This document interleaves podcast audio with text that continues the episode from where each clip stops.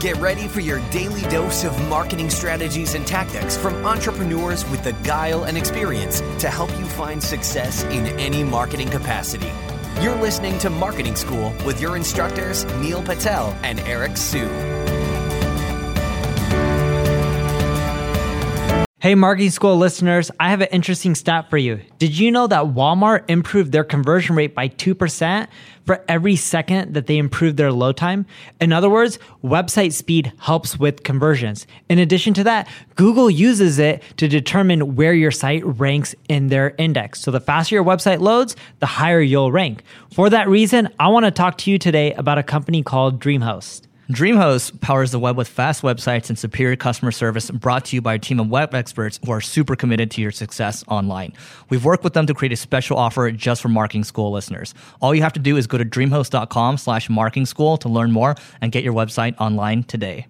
Welcome to another episode of Marketing School. I'm Eric Siu. And I'm Neil Patel. And today we're going to talk about how many links you really need to rank well. So just a quick recap for everyone. Neil and I talk a lot about link building on this podcast. Um, two main factors when it comes to SEO content. Number two, links. And again, a lot of people tend to forget about links, but uh, if you're looking to build more links, the question is how do you get more links and how many do you need to rank well for, let's say, a specific keyword? Now, I'll start it off by keeping it very simple. Uh, the tool that Neil and I love is called Ahrefs, and Ahrefs actually has the ability they have a keyword explorer tool and it, let's say i type in the keyword online marketing for example it's going to show me how difficult that keyword is and approximately how many backlinks i need to get to you know a, a top 10 position. Again that's just a guideline but that you know a guideline is always a good place to start because then you can start to set targets um, for what you want to do from a link building perspective yeah so i was looking at a site called the penny hoarder the other day the penny hoarder is a really popular blog they're in the Inc. 500 list, which is the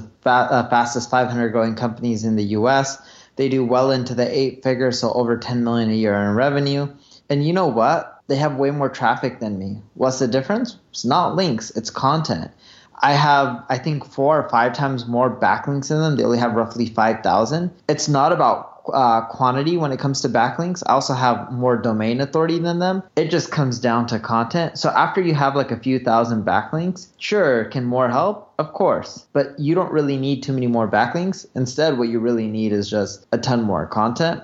And if you're trying to build up your links in the beginning, you can use things like infographics or Brian Dean's skyscraper technique. Those are two simple ways to just generate way more subscribers. When I look at some keywords that we're ranking for, like uh, like marketing funnel or sales funnel, for example, or you know on, on my other blog, Growth Everywhere, you know sales team, for example, those are all within the top five, and I didn't really build any links towards those. Um, those you know those are just a reflection of what Neil's saying. We have a higher higher domain authority, and then um, you know our blog is seen kind of you know focused on the marketing space. So that's why we, we tend to rank well for for things like that. Which is why when we're starting to publish uh, news articles, um, you know we're starting to rank well for marketing related news articles as well. So 100% agree. Um, you know focus on that domain authority, but then if you're looking for kind of a, a much more kind of pointed thing for a keyword that you want to rank for, you can check out the Keyword Explorer inside of Ahrefs. Neil, anything else? Well, you have this one post that ranks for everything that's marketing related, right? Like marketing company, marketing. Yeah, there's one that ranks for like internet marketing company, um, like digital marketing company and things like that. So And how many links did you build to that post? That one initially it was we, we basically it was an older post, but we upgraded it. And once we upgraded it, then it started to rank well. Um, let's say, you know, let's say top ten uh, on average. And then, you know, we started to, you know, build a couple of links towards it and then, you know, now it's ranking now it's ranking even better. Yeah, so if you want to build links, you know, you should consider building links to articles that are already doing somewhat well. That'll help boost them up. But yeah, in general, you know, as Eric mentioned, we build a couple links. It's not like you need to build thousands and thousands. And there's actually a good post on this. Um, if you Google uh, Eric E R I C, last name is Enge, so it's E N G E. Eric Enge, uh, do links still matter? And there's a table um, on you know kind of um, the effects of link building. So check check that one out. I mean, I think I've referred to it a couple of times, but uh, that's it for today. But before we go, we have a, another special giveaway. This is a one year annual subscription to Crazy Egg, which is a heat mapping tool. And Neil, I'll let you describe what it is. Sure. So Crazy Egg is a visual analytics tool. It shows you where people click, where they don't.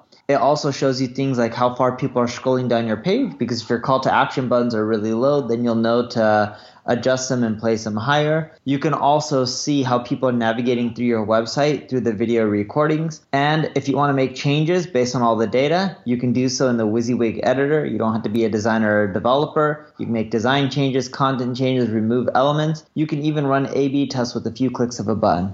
All right. So if you actually want to get in on this giveaway, we're giving away one per week. So that's one year annual subscription every single week. And you can actually get multiple entries to this. So if you want to learn more on how to get in on this, just go to singlegrain.com slash giveaway to learn more. And we'll see you tomorrow. This session of Marketing School has come to a close. Be sure to subscribe for more daily marketing strategies and tactics to help you find the success you've always dreamed of. And don't forget to rate and review so we can continue to bring you the best daily content possible. We'll see you in class tomorrow, right here on Marketing School.